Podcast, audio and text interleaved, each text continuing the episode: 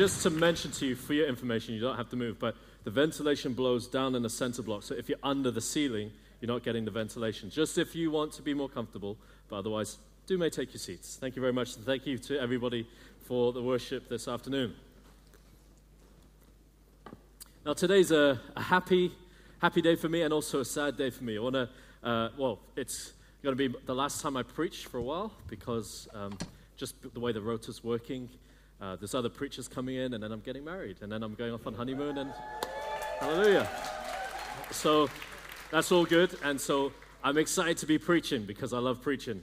Um, and I hope that I share a word with you today that challenges you and, and releases you into experiencing the blessing and fullness that God has prepared for you. It's also a very sad day. Now, you know, for a number of years I've been leading the 230 service, 230 service, but before that, Christian Lythe and his team were leading the 230 service with Harry George as our worship leader. Um, and some of you will know that Harry George passed away on Tuesday during the week. Uh, they do have a photo, so for those of you that perhaps don't know the name but know the face, Harry led worship here in the service for about four or five years before going over to lead worship at the Coronet and on the Saturday night. And he is sowed very much into the worship life of the church and here into this service in specific. And so we're mourning his passing. He's been suffering for the last two years from cancer. Um, went to be with the Lord, and he uh, was going to be celebrating his life on Wednesday. So, for those of you who know Harry, you're most welcome to come and join us. It'll be here in KT at 10:30.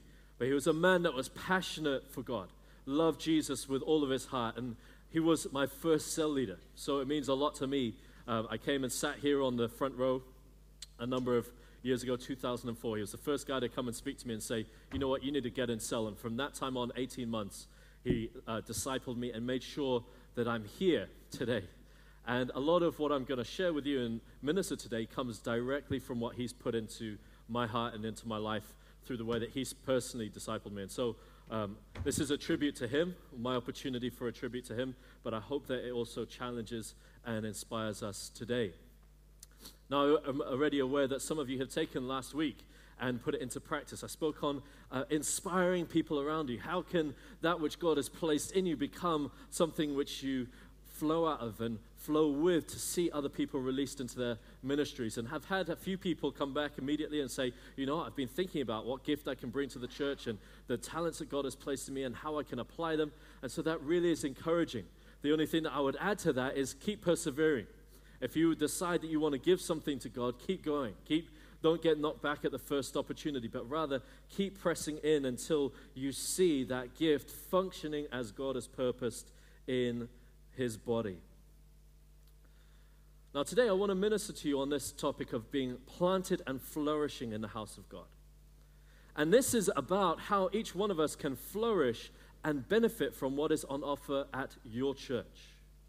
And these principles will hold true whatever church, whatever house the Lord places you in. Now, you're all here today, uh, many re- uh, faces that I recognize.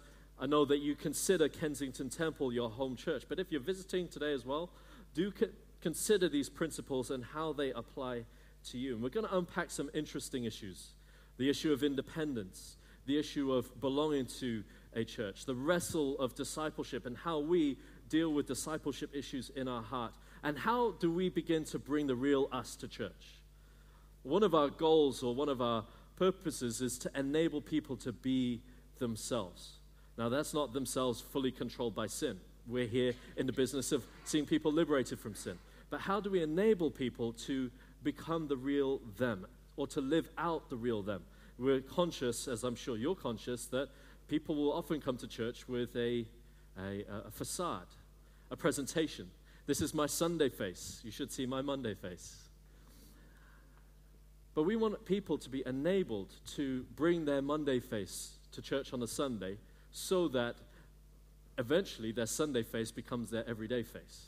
The joy that they experience, or the way that they face challenges, the, the, the, the, gifts and the talents, or the character that the Lord places on the inside of them, enabling them to walk through storms, walk through challenges, while still knowing the joy of the Lord and the glory of the Lord in their daily life. And so, our purpose today is to enable that. How do we plant ourselves in the house and get everything out of the house that God has intended including bringing back our own strength for um, the benefit of the wider, wider church, which is what we looked at last week.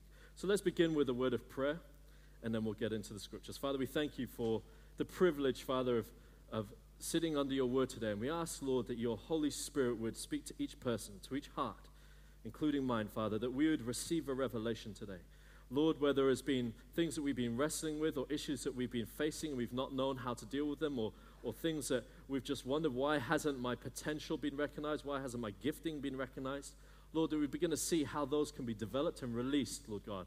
And Lord, that your name would be glorified in and through us, Father, as we plant in your house and flourish for your glory. In Jesus' name we pray. Amen.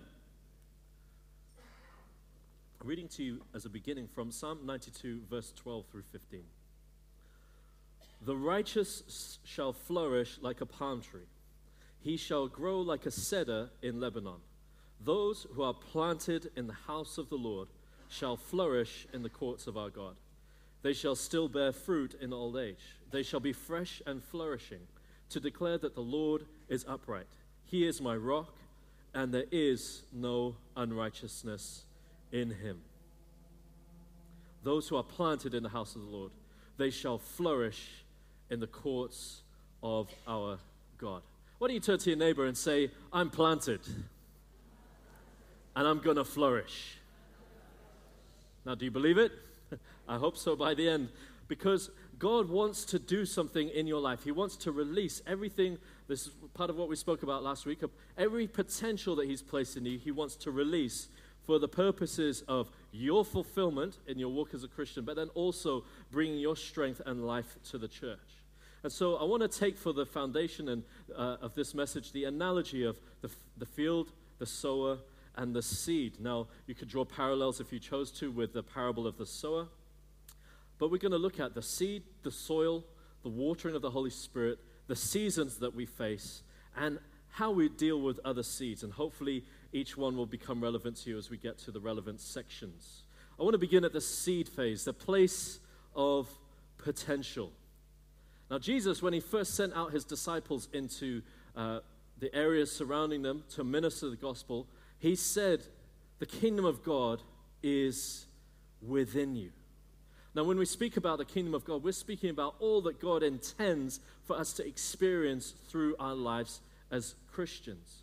And a lot of people make the mistake, perhaps, of focusing too much on one aspect of their Christian faith and not enough on the other aspects. Most people will find that they find themselves in the place of dealing with character issues or issues of uh, overcoming sin and, and conquering sin. And that is an important part. Walking in righteousness is an important part of our Christianity, Christian faith. But there are other aspects of our Christian faith which are just as important and actually, really, the entrance point into, into the Christian experience. The Lord has given us a gift of righteousness so that we can begin to experience the things of the kingdom of God. And they look like the fruit of the Spirit, which are supernatural, and the gifts of the Spirit, which are supernatural. Now, if you think about the fruit of the Spirit, you could turn to Galatians 5 22 and 23. We don't have to today, but you would turn there to begin to read through um, Paul's list concerning the nine fruits of the Spirit that he de- uh, defines in that section. And many of you would look at those nine love, joy, peace, kindness, goodness, meekness, self control, all of those different ones, and think, oh, you know what? I've, I've, got, I've got goodness in me. I've got love in me. I've got hope in me. Um, I'm sure you do. I'm sure you do. But there is an aspect of those which are supernatural. They are not just good Christian attributes or good behaviors, but they are actually, when you're facing situations, overflowing with the fruits of the Spirit in contradiction to those situations. So, loving your enemy would be an overflow of the fruit of the Spirit in a contradictory situation. Having hope in the midst of a situation where it seems all hope has been taken away. That is a supernatural evidence of hope in your life. Choosing meekness when you could choose to respond with pride, which we're going to be looking at in the five o'clock service. Choosing meekness is a fruit of the Holy Spirit that is born in a contradictory circumstance. They're entirely supernatural fruit. And the gifts of the Spirit are entirely supernatural gifts speaking in tongues, prophesying, praying for the sick and seeing them healed, having faith in an impossible situation, interpreting tongues. All of these different gifts of the Spirit, again listed in 1 Corinthians 12, again, nine listed there, all of them supernatural, part of the supernatural life of the kingdom of God. So if we end up focusing too much on our righteousness without any focus on the fruits of the Spirit or upon the gifts of the Spirit, perhaps we are only growing in a certain way concerning our Christian faith. There's much potential. There's much potential in you. Now, those fruit and those gifts originate somewhere. They originate with the one Holy Spirit that you receive when you come to receive Christ. 1 Corinthians 12, verse 11, speaks of the fact that it is the same Spirit that gives these gifts and these fruits. It is the same Spirit which functions in and through you. You see, the moment you became a Christian, you received the Holy Spirit to dwell on the inside of you. The Holy Spirit equals God. Not just a lesser partner. Oh, you know what? You got the, the big guns. You got the Father and you got the Son, and then you got the lesser partner, the Holy Spirit, who lives in us. No, not at all. See, the Holy Spirit, the Father, and the Son are equal. Equal in nature, equal in power, equal.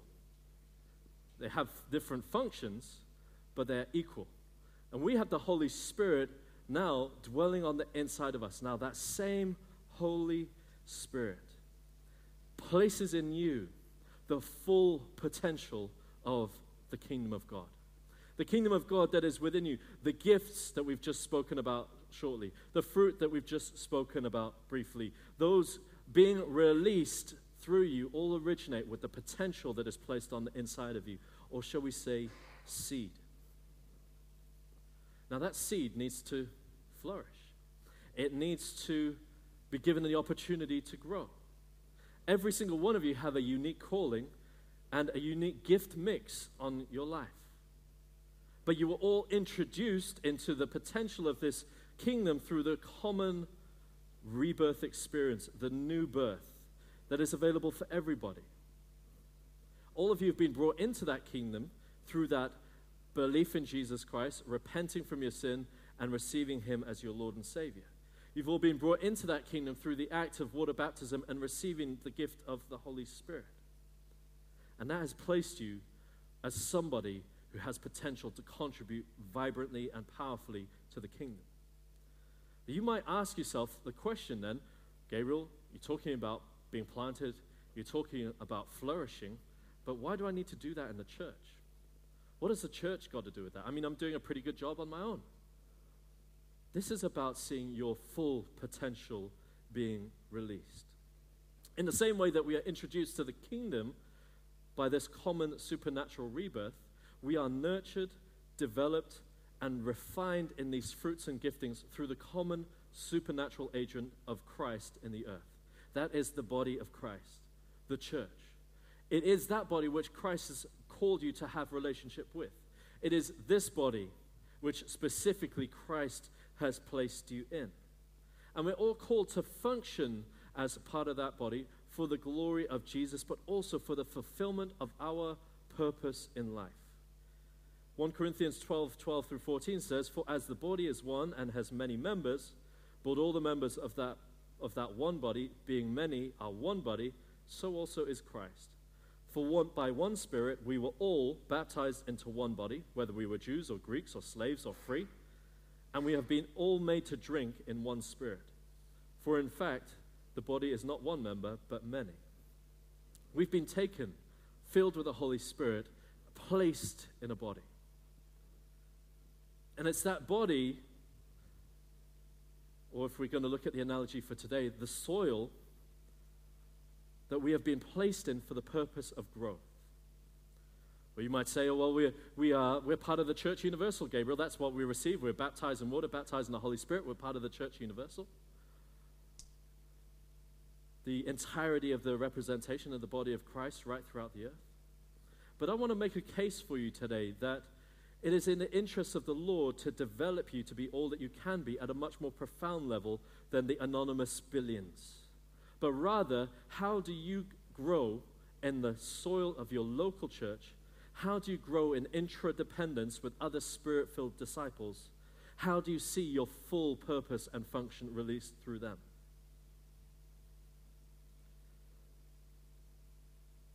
See, some might say, you know what? God saved me, and I just happen to fall wherever seemed appropriate for me to fall. But I would suggest to you that actually the Holy Spirit has directly and delicately placed each one of you in a place where He intends for you to grow. See, a good gardener or a good farmer will specifically and intentionally take a seed and sow it in the place where it's going to grow the best. If it is a plant which requires sunlight, he's hardly going to go plant it in the shade. If it is a, a plant which requires much water, he's hardly going to go and plant it in the desert. See, the, the Holy Spirit supernaturally works it together so that we get placed in exactly the right place at the right time so that we can flourish. There is always intentionality, intentionality in where the Lord places you. And He places you in soil. Now, when you come into Kensington Temple, I've seen this so many times. People come in and their jaw drops. And they're like, oh my God, this place is amazing. I mean, uh, we've had people walk in who've never been to church before. As soon as they cross that threshold, they can't even explain it, but they're just weeping. I don't, I don't know what's going on, but just, so good in this place. And they sit down and they're like, oh my God. We had one, one lady come in a few months ago, and she, she came from quite a broken background, and she was sat there just like tears running down her face. Oh my God. Is this what Jesus is like? And turns to a neighbor and says, How do I receive Jesus? How do I receive this Jesus? And there was this great exuberance and, and joy because she was in a, a new place with the Lord. And it was amazing. And she got the goosebumps and felt all warm and tingly. Any of you felt that? How long did it last? See, when the Lord places us, He places us in soil. He places us specifically. He places us purposefully. And that first instance, when we're placed, we feel the warmth and the comfort and the joy of the soil that we're placed in. But you know, there's always going to be a challenge. If you're a seed today, there's always going to be a challenge to you. And that first challenge is when are you going to die? See, a seed contains within it full potential. The smallest seed contains the fullest potential to become the big oak tree, or the mustard tree, or the palm tree, or the apple bearing trees. Everything is contained within that seed. But that seed needs to die in order for that potential to be released. What does that look like? It looks like the genuine, okay, God, you know what? I'm not messing around anymore. A young man came to me just last week and he said, You know what? Again, in tears, I just can't mess around anymore. I need God. I need to walk with God. It's coming to God and saying, I'm not messing around anymore. My life is yours. I'm a living sacrifice unto you. Search as I am, work in me, work through me. Let me partner with you for the demonstration of your will. Now, that step, that commitment, to the soil, that commitment to the ground, is the beginning of the shedding of independence. See, a seed, it looks very pretty, but it only has potential. For that seed to become exactly who it's called to be, it has to surrender independence and die. And in that dying process, it gets messy. It even gets ugly. But it's necessary for the purposes of God to be released through. What is it that brings about that death? And I'll put this out there for you. A lot of people are quite willing to pray that prayer. You know, God, I surrender, take everything, take whatever you need.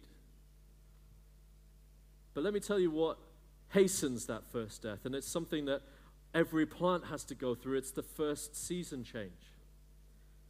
It's the first time that that soil that we're in, the great experience, the, the great joy that we first had, appears as if it gets frozen.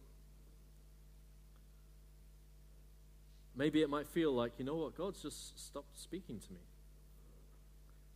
I could hear his voice really clear when I started out here, but just I, I, I can't hear his voice anymore. Maybe the blessings that flourished so early on apparently stop. Maybe it's the first challenge you have with um, a brother or a sister in the faith. Maybe it's your first friends that you were first friendly with in the house, they just seem to disappear. Maybe you get offended. This is where Harry really helped me because in the first six months, I got offended. Offended with many people, offended with Christian. Because Christian, as you know, is a firebrand evangelist. I was just like some dude that just wanted to do my own thing. And a few times Christian would look at me in the eye and say, You need to deal with this or you need to do that. And I'd just be like, Who does Christian think he is? I know none of you would ever have done that. Never would have done that. But there I was. You know what, Harry? You know what? This guy thinks he can tell me to do what I need to do. He thinks he knows best. You know what? I'm a man. And Harry just looked at me in the way that only Harry can, for those of you who know him. And he goes, Shut up, bro. You need to fix up. That offense is going to deal with you and you're going to end up out of the church. And I was just like, All right, okay. And so I went home, dealt with my offense, and I'm still here. Hallelujah. But you see, that first frost, that first challenge, that first offense at your pastor or your cell leader, that first challenge to your faith when a prayer goes unanswered, that's the time when you start to ask this question Did God really say that this is supposed to be my church? Did God really say that I'm supposed to be a Christian? Now, don't look at me like I'm talking rubbish because I know all of you have asked yourself that question. Amen? I asked it, but I need to let you know if you're asking that question, you're asking the wrong question. If you've ever found yourself to be somebody that is nomadic about church, and there are a fair few people in London that are nomadic about church. I mean, you could come into London and go to the Hillsong 11 o'clock service and have the big show, and then you could come here to the 2:30 service and get some of that practical Christian life teaching, and then you might go to the evening service at HTB and just go chill on the bean bags and relax and have this nice dark atmosphere while they play great music to you. If you've ever been a nomad and asked yourself that question and ended up moving on, or if you've ever faced one of those situations that I described to you just now, or if you find yourself backslidden and walking into church thinking, you know what, God, I'm going to give this a go, I want you to listen up. See, because that first frost, that first issue that you face, that first challenge which comes against you, has nothing to do with whether God loves you or not. It has nothing to do with whether people love you or not. It has nothing to do with whether you've made a mistake in choosing church or even choosing Christ. Those situations are the declaration to you. They are not a declaration. They are not a declaration that you don't have giftings. They are not a declaration that you don't have qualities or characteristics which God is going to use in you. That first freezing experience is designed to cause you to yield that potential which is on the inside of you. It is designed to demonstrate the incompatibility of your current comfort as a seed with the soil around you. When you are a shell, the soil cannot penetrate, the goodness of the, of the soil cannot penetrate. And neither can anything on the inside get out. See, God has placed you where He's placed you because He loves you. The giftings that He's placed in you, He wants the world to see. But unless in that first frost you receive that breaking or that cracking of the outer shell, so that the potential in can come out and the out can come in, then nothing begins to change. No potential begins to get worked out of your life. Now, you could think about those examples that I gave you, and they could happen to you anywhere. You know what? sometimes people like come up to me and say, you know what, just really, you guys are really tough in KT. We are. This is a disciple making church. It's the way we do things. Why? Because we want to see potential released. Oh, yeah, but the church, church, church should be nice, nice. You guys should give me a pat on the back and a warm smile and a free cup of coffee and maybe just a free lunch every now and then. Because you're Christians, aren't you? No, no, you, you should, the personal home visit, the personal call, that should happen all the time. And especially you should be led by the Spirit to call me and pray for me concerning the issues in my life supernaturally. Because that's the way that it's supposed to work in church, isn't it? The reality is, every single one of those freezing experiences that I laid out for you will happen to you anywhere. No matter if they are the church that wraps you in cotton wool or the church that believes in strong discipleship. If it's a church that smiles and blesses you all the time or the church that prays for you to grow. Because those situations are required and necessary for the release of potential in you. What do I mean?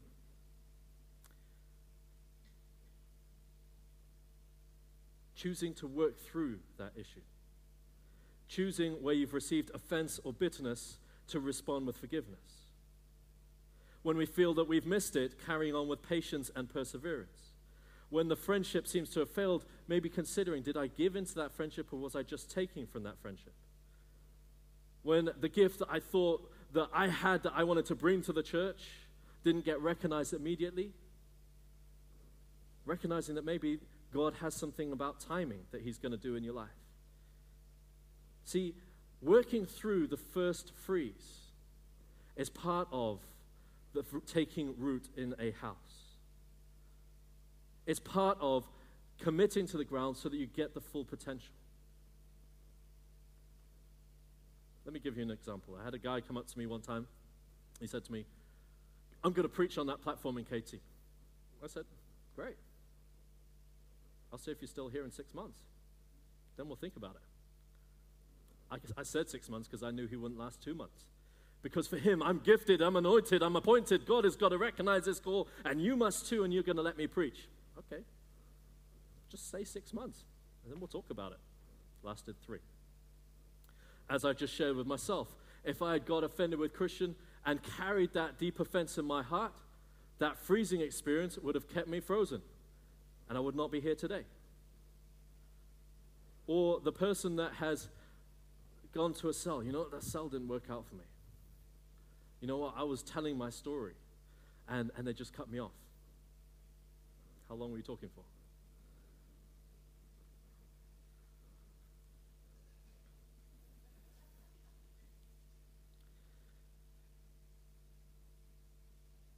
See, going through that situation, going through that first freeze, is part of you now moving beyond.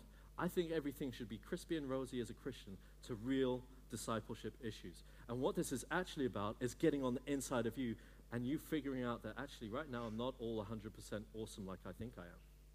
There might be some stuff that the Lord needs to work out. There might be some issues which the Lord needs to work through me so that my giftings and talents can be a blessing to the body of Christ. Another example for me was that as I was growing, as I was getting uh, more and more passionate about the things of ministry, I began to recognize that I had a value for excellence way above having a value for loving people. And so my, my expectation of people was that you must be excellent. And if you're not excellent, I'm certainly not going to love you. And so part of my thing that I had to work through personally was you know what? Jesus said, love people, Gabriel. Not Jesus said, make sure they're excellent. I believe 100% in giving our best to God. But loving people is much more important. And so that was one of my personal issues that I had to go through in dealing with the things that were in my heart, in planting in the ground. How am I going to bring love to the environment that God has placed me in? And the moment you make that decision, the moment you decide, I'm going to face through this first freezing experience and I'm going to commit to the ground, you begin to put down roots. And you begin to put down roots in such a way that you begin to benefit from the environment. You begin to benefit from what the Lord has placed here in the house. And as you begin to grow, you'll find that there's some other wonderful plants growing up around you. Some wonderful, hopefully, spirit filled believers. That's the problem with being planted in a house. That's the problem with being planted in a body. Is we're not having to grow up with other people around us. If you were to take an independent seed and ask them, What is your purpose? What has God got for your life? They would say, You know? I'm going to win the millions. I'm going to see the, the sick get out of wheelchairs. I'm going to see the demons cast out. I'm going to see amazing, amazing things happen. Okay, okay. I believe you, man. Great. Where are they? Oh, yeah, no, they're coming. They're coming. God's going to release them. Okay, okay. But, you know, God's surely got one or two or three as demonstration of what He's doing in and through your life. No, no, no, no, no. Just one day it's going to happen like that. That's not how the kingdom works. See, the way the kingdom works and has worked right from Jesus through till now is one on one discipleship, growing to one on 12 discipleship, growing to one on 120 discipleship, and those 120 then going out and preaching the gospel, and then discipling and discipling. And that's the way that you see the millions won through relationship. That's the way that we see things begin to transform in a society, it's through relationship. And so when we're going to be growing up in the house that God has placed us in, we're going to notice those other disciples around us. And we might get a little bit jealous. You know, what? that one's got a that's got a, a big leaf. That big leaf is taking over my sh- my sun. Where's my sun at? I've just got three or four little leaves for that big leaf. Or maybe, so look, look at that one. That one's already got that that's got flowers already. But me, you know, I'm just, you know, I've got seven or eight little little leaves, and they're just kind of, you know, kind of dinky, and they, you know, they haven't even unfurled yet. And what's going on? You know, I need to get me one of those.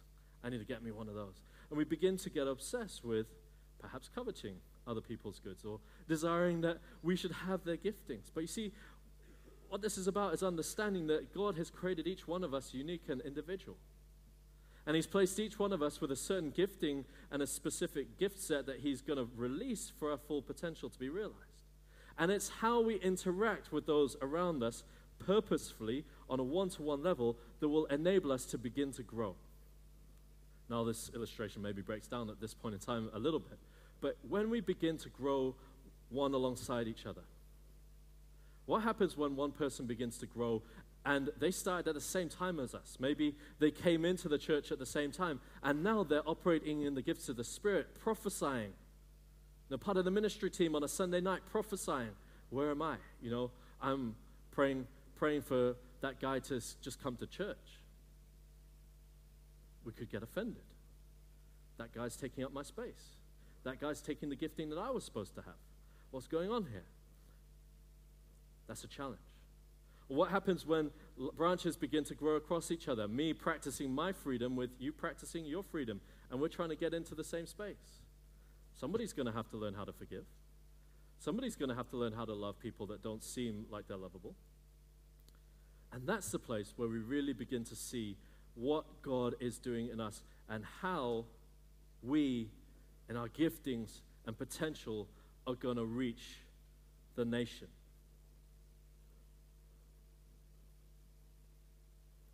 You following me?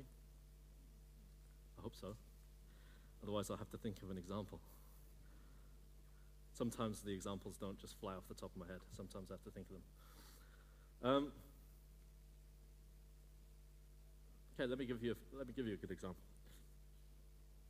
The reason that so many people find themselves out of church or find themselves independent is because they have grown to a position or an assumed position of um, giftings of strength, of capacity, of power. So, an example might be the prophet who comes into the house and says, You know what, I've got a word for the church.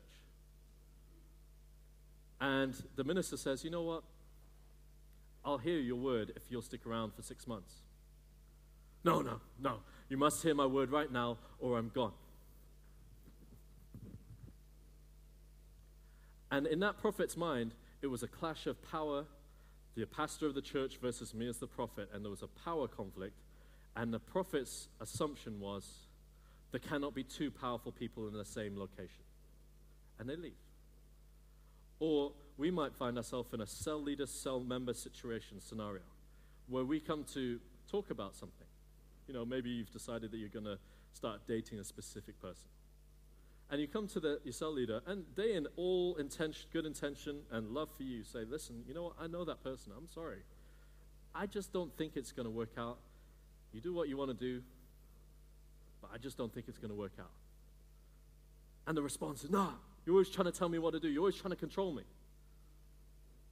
And they end up going off, getting into the relationship, it failing six months, nine months, 10 months, 15 months later, them coming back, oh, I'm sorry, you know, I made a big mistake, it was the worst, and their heads low, and they're, okay, I submit to you.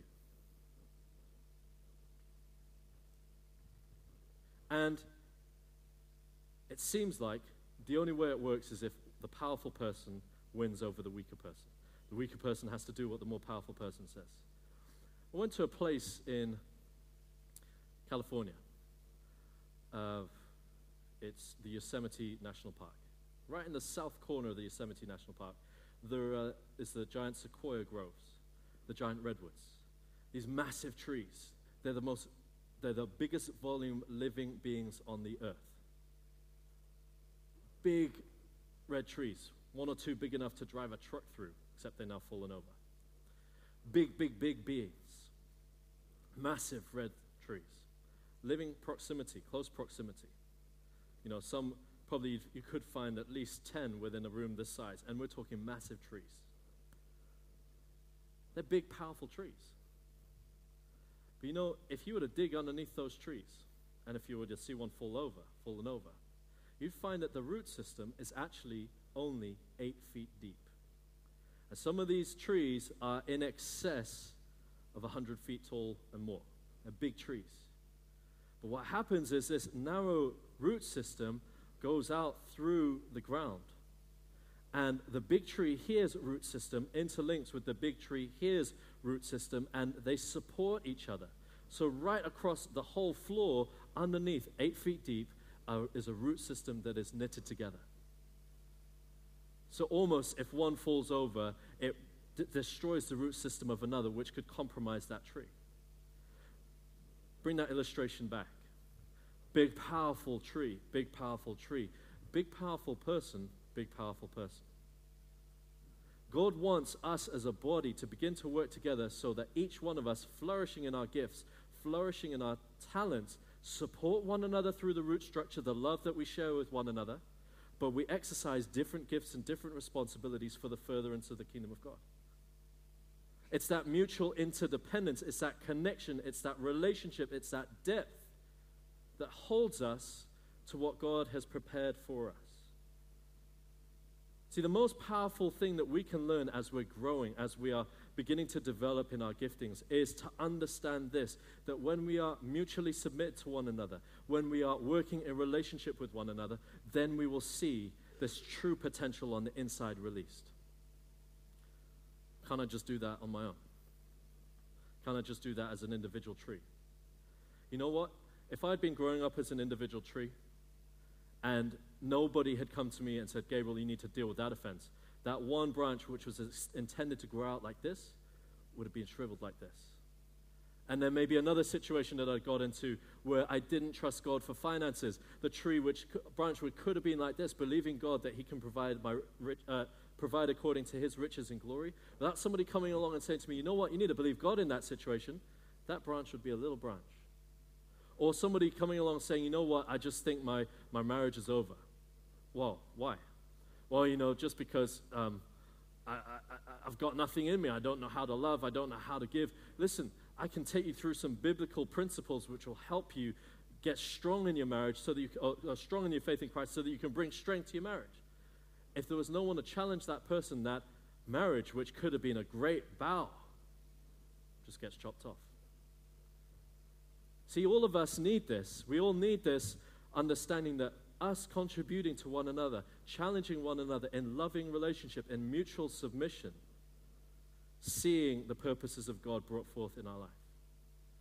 What does that mutual submission thing sound like? What does it actually look like? Because it sounds offensive. When you're growing, when you're growing in the things of God, you're going to find that there are a lot of decisions that you want to make that are of yourself or of the flesh. Some aren't led by the Holy Spirit, much as you would try and tell other people they are, you know, because God said. Mutual submission is bringing those beliefs and opening them up to people around you. People that you trust, not just anyone, but people around you. Your cell leader, your friends who are serious about God, not your friend who's a joker who's trying to take you out to get wasted and be a Christian in the world. And saying to them, listen, this is what I'm thinking. I'm thinking about getting into this relationship. I'm thinking about making this lifestyle change, getting a change of job, moving country. I'm thinking about buying a new house that's way outside London. I'm thinking about these things. What do you think? That's mutual submission. Because when you begin to open things up and dialogue on the issues, then you might find out that you're not the know it all that you thought you were. Don't have the full perspective.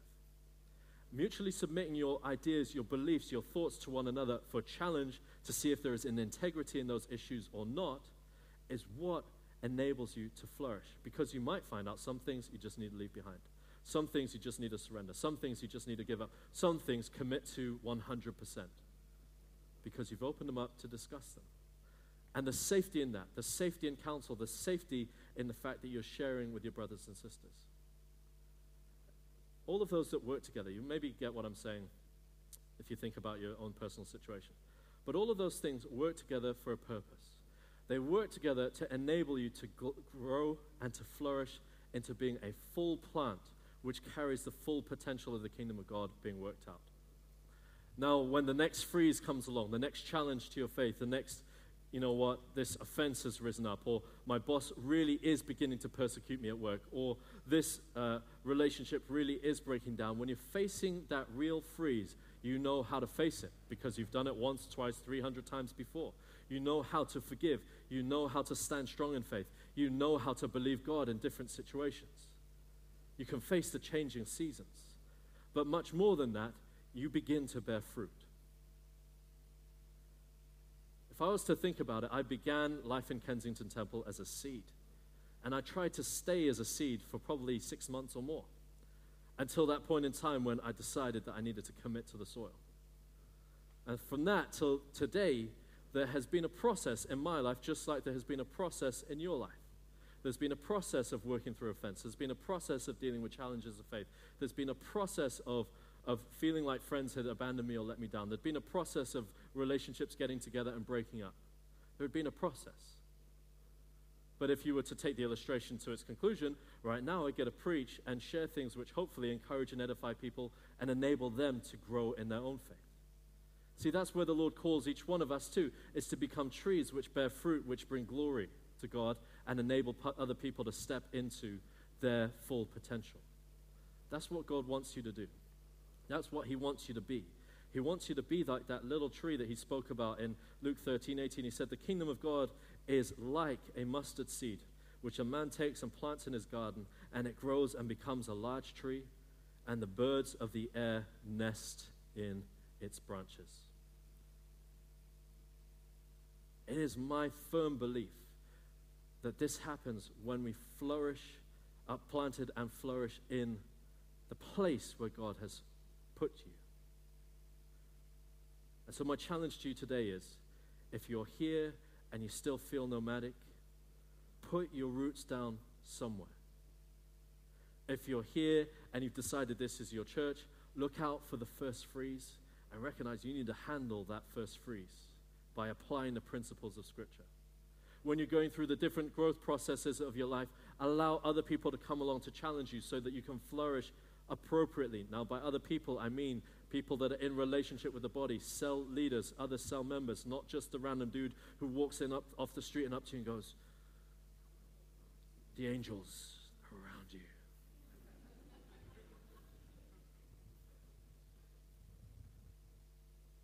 and as you do that, you'll see things begin to happen in you everything that is on the inside that you know is there, and some stuff that you don't know is there, is going to be brought out and it's going to be used for the maturing, the strengthening of not just yourself, but those around you. Those people that God calls you to have influence with. Flourishing, bearing fruit, your prayer getting answered. You're seeking God, seeing breakthrough. That's what wants, He wants to happen in your life. But it's in the house. It's responding to the place where He's planted you. There's so much in Kensington Temple that I don't even believe that we've begun to dig into that depth that is available here. But will you join me? Will you join us in what we're doing here? Because we believe that God is calling us as a church, as a local expression of the body of Christ, to see London transformed need to get planted. Let me pray for you. Father, we thank you for your word today. Lord, I ask, Father, for every person, Lord Jesus, the potential on the inside of them that is dying to get out, that is bursting to get out. Lord, I thank you, Father, that you would take every willing heart through the process. Lord, the process of committing to the soil, of beginning to put down roots, of beginning to grow and flourish. Lord, the first branches that begin to grow and the, the first challenges of faith that they begin to experience. Lord, that that tree would begin to grow big branches and bear fruit. Lord, I thank you for each person here, Lord, that they have something to contribute, that they are like that giant sequoia. They have something to contribute to one another as they exercise the giftings that you've placed on the inside of them. Lord, that you'd raise up the entirety of KT, Lord, as a people that are fully committed to the purpose here. Lord, that we wouldn't think about transplanting ourselves, only being led by your Spirit as appropriate when it is time and season for the transplanting to occur. But in the time that we're here to be planted and committed to the purposes you have for us. Lord, we bless you for flourishing and for fruit as we get deeper in your word, as we get stronger in Christ likeness, as we become more like you. In Jesus' name we pray. Amen. Amen. Wonderful. Well, yeah. God bless you. Thanks. Um, five o'clock, I'll be back talking about is pride robbing you of the purposes of God in your life? I'm sure none of you have a pride issue, so I won't look out for any of your faces in the next service. But five o'clock, and then seven o'clock, we have Richard Taylor back for the Holy Spirit Ministry service. So I hope you enjoy yourselves in the sun. God bless you, and see you very soon. And if you want to join us to celebrate Harry, it's 10:30 on Wednesday here in KT.